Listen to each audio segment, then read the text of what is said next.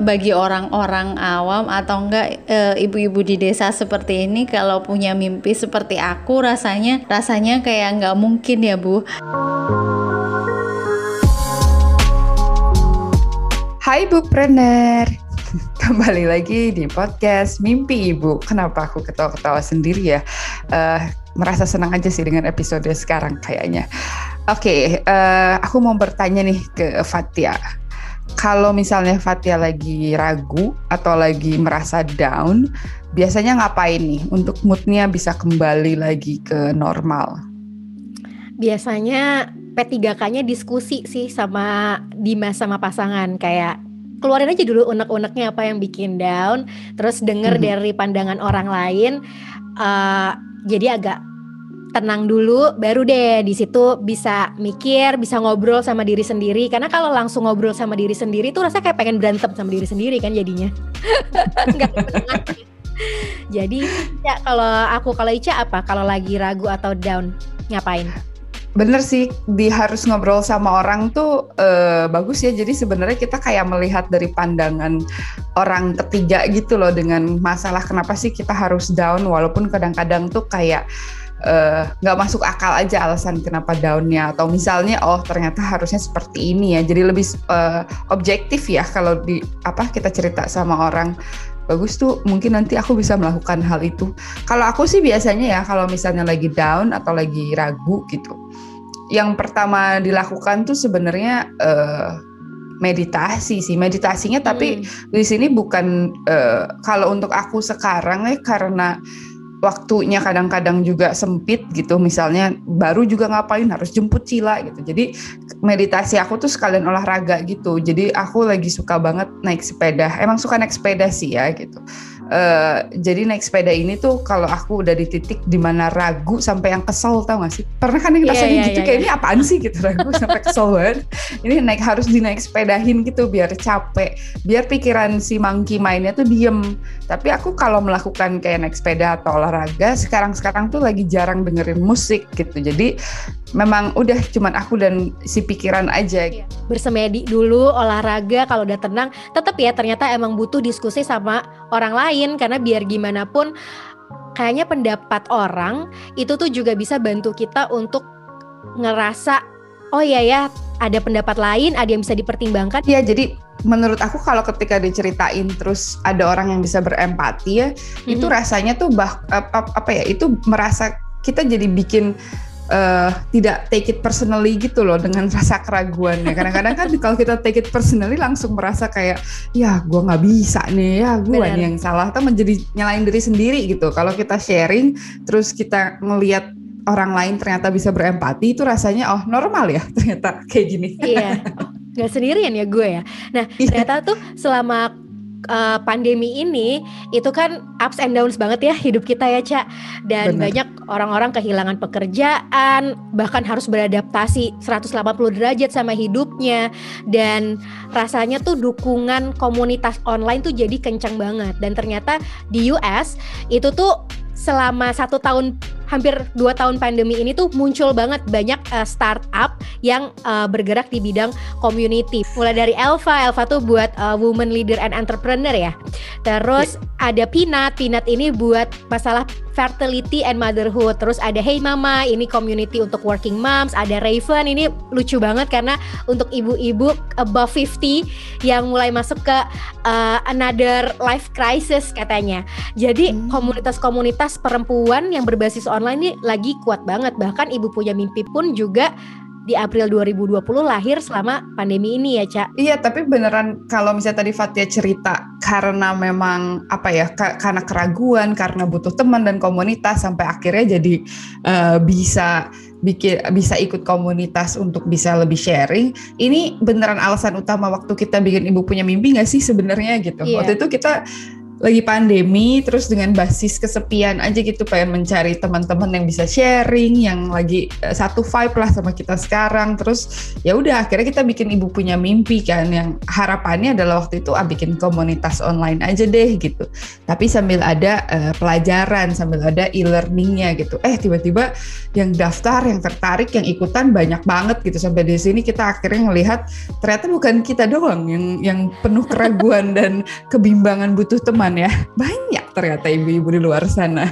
Banyak dan bukan cuma keraguan, ternyata semangat buat belajar tuh ketika udah jadi ibu banyak ternyata ibu-ibu yang punya semangat yang sama cuman ketemunya di mana ternyata online platform ini jadi jawabannya nah sekarang di episode ini kita kedatangan ibu yang juga membangun bisnisnya lewat kekuatan komunitas, memberdayakan perempuan di desanya untuk bisa berkarya juga, Ca. Kita kedatangan Ibu Rizkif. Hai Ibu, apa kabar?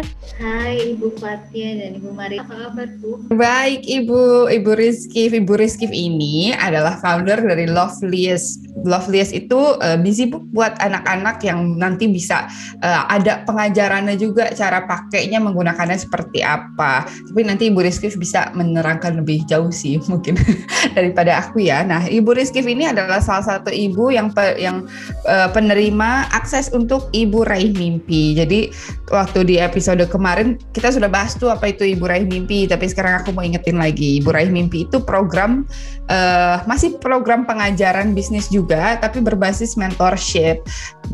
Ibu Raih Mimpi ini uh, berlangsung selama 24 bulan. Jadi di selama 24 bulan ini ibu-ibu yang tergabung di Ibu Raih Mimpi beneran di guide, di mentor satu-satu untuk uh, bisa membantu mereka tumbuh di bisnisnya, bertumbuh dengan bisnisnya gitu. Jadi tidak hanya ibu sebagai ibu, tapi juga bisnisnya juga. Jadi ibu-ibu yang tergabung di sini adalah ibu-ibu yang memang membutuhkan bantuan mentor untuk bisa scaling bisnisnya gitu. Nah kita juga disupport nih sama Danon. Jadi terima kasih juga Danon untuk sudah bisa mensupport ibu-ibu di Ibu Raih Mimpi. Ibu Rizky Tadi kan aku sudah memperkenalkan sedikit nih tentang Loveliest. Boleh nggak cerita sedikit tentang Loveliest untuk ibu-ibu? Perkenalkan Loveliest. Silahkan Ibu Rizky. Kami berdiri sejak tahun 2018 kemarin sih Bu. Dengan harapan banyak sekali para ibu yang memiliki pendapat pendapatan awalnya hanya sebagai ibu rumah tangga, buruh tani bahkan akhirnya mereka bisa mendapat memperoleh pendapatan yang lebih sustainable. Artinya mereka punya penghasilan setiap bulannya secara pasti melalui kegiatan sosioekonomi mereka. Wow, jadi tadi uh, Ibu Rizkif lewat Loveliest memberdayakan banyak perempuan di sekitar mulai tadi ada buruh tani juga untuk dilibatkan. Aku jadi penasaran deh Bu, gimana caranya waktu itu pertama kali Ibu Rizkif tuh mendekati ibu-ibu itu untuk bisa terlibat di dalam uh, proses produksinya Lovelies? Uh, jadi awalnya sebenarnya uh, rumah baca kami itu berawal dari kegiatan proses belajar untuk anak-anak Bu Fatia. Jadi kayak uh, sebenarnya uh, targetnya pertama adalah anak-anak. Kemudian setelah itu kita juga butuh supportnya orang tua kan, terutama para ibu mereka. Nah, kemudian para ibu ini merasa punya problem nih.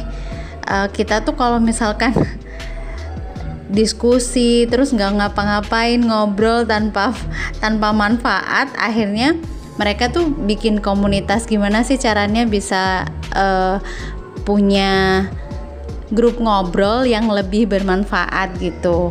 Intinya ngobrolnya lebih produktif. Sebagian besar pada perempuan di sini itu adalah ibu-ibu yang bekerjanya sebagai buruh tani Bu Fatia jadi mereka juga harian harian gitu penghasilannya nggak pasti sedangkan uh, para suami mereka juga sebagai buruh tani juga atau pedagang juga gitu jadi mereka pengen sekali punya komunitas yang bisa selain memberikan mereka wadah untuk uh, sharing positif, mereka juga punya penghasilan tambahan gitu. Nah, aku jadi penasaran deh Bu sebenarnya dari be, untuk pembikin konsep sendiri uh, Loveliest dan meng mengintegrasikannya dengan eh, ibu-ibu uh, yang ada di sekitar gitu. Kalau boleh tahu ibu-ibu uh, di daerah mana nih Ibu Rizky berada di di lokasinya di daerah mana dan gimana sih sekarang uh,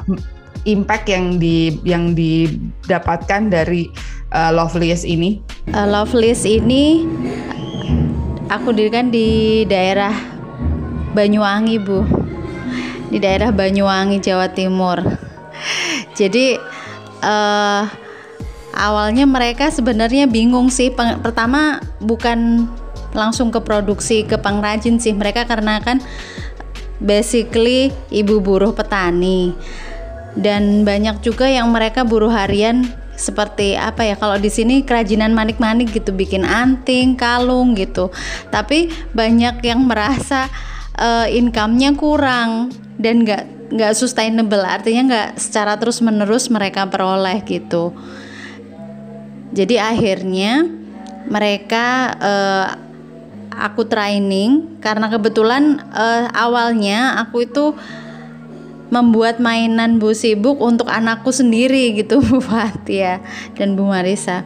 Jadi akhirnya setelah uh, aku posting beberapa mainan yang aku bikin untuk anak-anak aku sendiri, akhirnya banyak yang tertarik. Jadi ternyata aku ngerasa bahwa bisnis ini punya peluang yang besar gitu. Dan bedanya adalah mereka bisa uh, customer kami bisa request order sesuai dengan tumbuh kembang anak mereka, usia berapa mereka.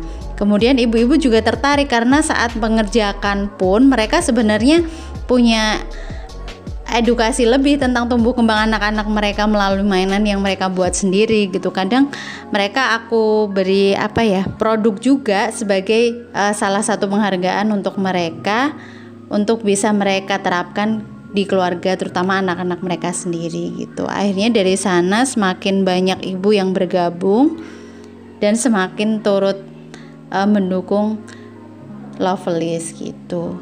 Gimana sih Bu maintain ibu-ibu itu supaya tetap semangat um, terlibat di Loveliest tapi juga bisa saling mendukung satu sama lain.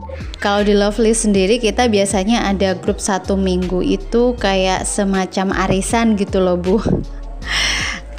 arisan untuk para ibu gitu. Jadi misalkan uh, ada arisan kecil-kecilan, mereka pegang sendiri, mereka kelola sendiri, kemudian sharing, produksi, kemudian uh, sambil aku memperlihatkan bagaimana sih performa Lovelist produk-produk yang mereka buat, bagaimana sih responnya para customer kita gitu. Itu yang membuat uh, mereka menjadi lebih apa ya, lebih bangga pada diri mereka sendiri karena mereka sudah menciptakan uh, mainan dengan sepenuh hati. Nah, Bu Rizky, aku jadi pengen tahu deh sebenarnya lima tahun ke depan, 10 tahun ke depan, mimpi Ibu dan Love Dias itu mau ke mana sih Bu? Sebenarnya mungkin bagi orang-orang awam atau enggak e, ibu-ibu di desa seperti ini kalau punya mimpi seperti aku rasanya rasanya kayak nggak mungkin ya Bu. Tapi aku optimis banget setelah ikut ibu punya mimpi dengan mimpiku kalau misalkan 10 tahun lagi kita bisa punya galeri offline untuk memamerkan beberapa produk kita. Kemudian kita juga sudah punya platform e-commerce sendiri yang memudahkan kita untuk menjual produk Lovelis lebih luas lagi nggak cuma di Indonesia tapi juga di luar negeri. Dan kita lebih lebih sustainable lagi menjadi sebuah menjadi sebuah wadah bagi para perempuan di sekitar rumah baca. Intinya seperti itu, Bu. Bu Rizky, pertanyaan terakhir, boleh dong kasih tips atau penguat nih untuk ibu-ibu yang lagi dengerin, yang mungkin lagi atau kepengen untuk ngejar mimpinya lagi. Kalau tips dari aku, intinya mengejar mimpi itu pasti capek. Tapi itu semua akan terbayar kalau misalkan kita bisa merasakan prosesnya susah dan senang itu sudah pasti ya Bu lelah itu sudah pasti tapi ketika kita punya support system kemudian bisa bermanfaat untuk lebih banyak orang lain itu rasanya bisa menjadi penguat untuk diri kita sendiri. Amin Ibu, semoga semua mimpi-mimpi dari Ibu uh, Rizky semua bisa tercapai ya dan jangan lupa ibu-ibu yang lagi dengerin podcast Mimpi Ibu juga ikut mengaminkan mimpi dari Ibu Rizky. Oke, kalau begitu Ibu Rizky terima kasih sekali untuk waktunya, untuk bisa sharing dengan ibu-ibu yang ada di Indonesia, ya kan? Uh, nah, uh, semoga apa yang dimimpikan dan jalan ibu untuk bisa membangun uh, Loveliest dan membantu ibu-ibu di sekitar bisa lebih besar lagi dan bisa bikin impact yang lebih banyak lagi. Oke, kalau begitu ibu-ibu terima kasih. Sampai jumpa di podcast minggu depan.